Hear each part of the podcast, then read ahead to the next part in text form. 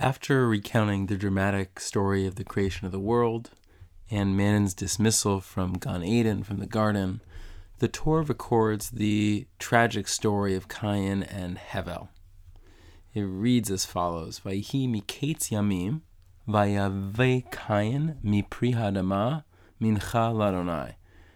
Vehevel hevi gam hu mi bechorot sono umechel vehen.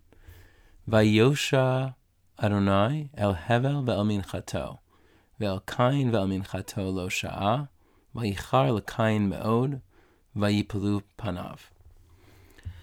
After some time, Cain brought an offering to Hashem from the fruit of the ground. Hevel also brought from the premier of his flock and the fattest of them. Hashem looked favorably on Hevel and his offering, but did not look favorably on Cain's offering. And this angered Cain greatly, and he became uh, depressed or his face fell.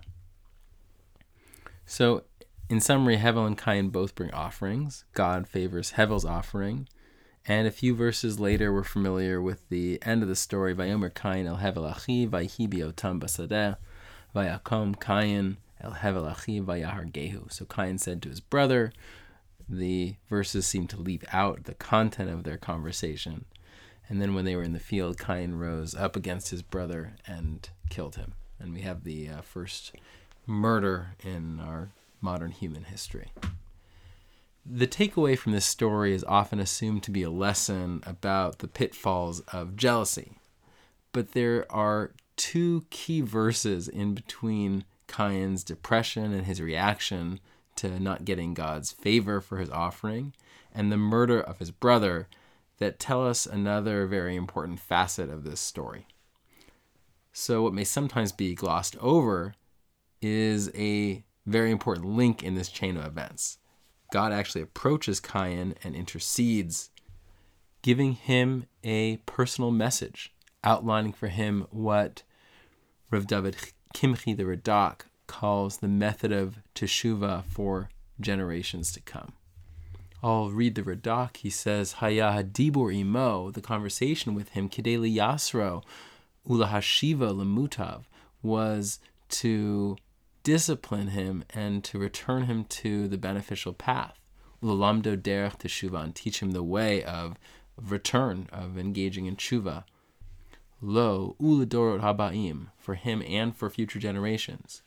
Kiachote yeshlo kapara, for the person who makes a mistake can achieve complete erasure of the sin or atonement as it's commonly translated. Im yashuv if he returns with sincere and complete uh, teshuvah, complete return.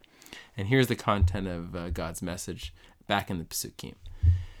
This is pasuk vav, and it's in we're in Perek Dalet and Breshit. Vayomer Adonai el Cain, that Hashem said to Cain, Lama charalach, why are you so upset?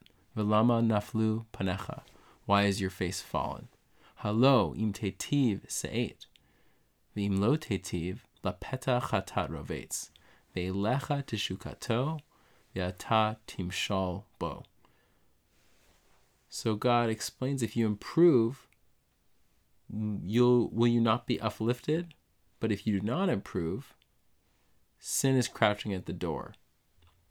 And for you it lusts, so to speak, but you can rule over it.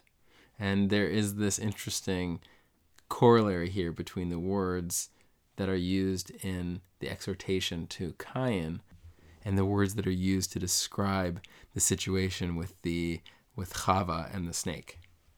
Perhaps we can elaborate on that another time. In the meantime, Onkelos also adds a little bit in his translation that I think is worthy of note. And uh, it reads, Va'amar Hashem l'kain lama tekef lach ulama it kavishu apach halo im totiv uvadach yishtevek lach vim lo totev uvadach liyom dina chatach netir atid le'it pira'a minach im lo tetuv but im tetuv yishtevek lach so Hashem said to Cain, Why are you so upset and why are you downcast? Is it not so that if you improve your ways, you'll be forgiven? And if you do not improve your ways, your mistake will be kept until the day of judgment, and punishment will be exacted if you do not engage in teshuvah, if you do not return. But if you do return, it will be completely forgiven. So again, Onkelos in his translation is also emphasizing this idea that God approaches Cain and talks to him about the process of teshuvah and lets him know that really the process of teshuvah can erase this previous mistake. So the content again of God's message is this first exhortation of teshuvah, often translated as return or repentance. If we improve in response to our mistakes, then we'll be uplifted. If we do not improve, our mistakes will multiply. They'll become greater. Even though our mistakes have the potential to trip us up, we can overcome them. And uh, this made me think of the uh, the philosophy behind one of the greatest football defenses of all time, the Baltimore Ravens. They still hold the single season record for the lowest points allowed per game. And their mantra was something which is often used in football called bend, don't break. And it may mean that in the course of a defensive set, you may give up a number of yards, but when you get down to the touchdown zone, that's when you lock down. And if you can prevent touchdowns and they end up being field goals or they don't get close enough, even if you give up a big play, if it doesn't, doesn't result in points, you don't make further mistakes, if you bounce back, you bend, but you don't break. So again, it technically refers to this two deep safety or Tampa 2 coverage pattern, but it also refers to a mentality. It's impossible to avoid making mistakes. But how we respond to those mistakes is paramount. One mistake is not usually what costs you the game. Letting one mistake turn into another and failing to adjust is what ultimately loses the game. And this idea is at the root of the first murder in history. While one might casually explain that Cain killed Hevel because God paid attention to Hevel's offering and not his, this is an oversimplification of the story. God paid plenty of attention to Cain, giving him a personal message, outlining for him how he could correct his error, and that correcting that error was fully possible. He ended up ignoring this message, consumed by jealousy, and falling into a situation he later describes as gadol avoni minaso, a mistake that really was too much to bear. And perhaps some of the reason that it was too much to bear is because there was a point where he could have corrected the mistake, but he failed to do so.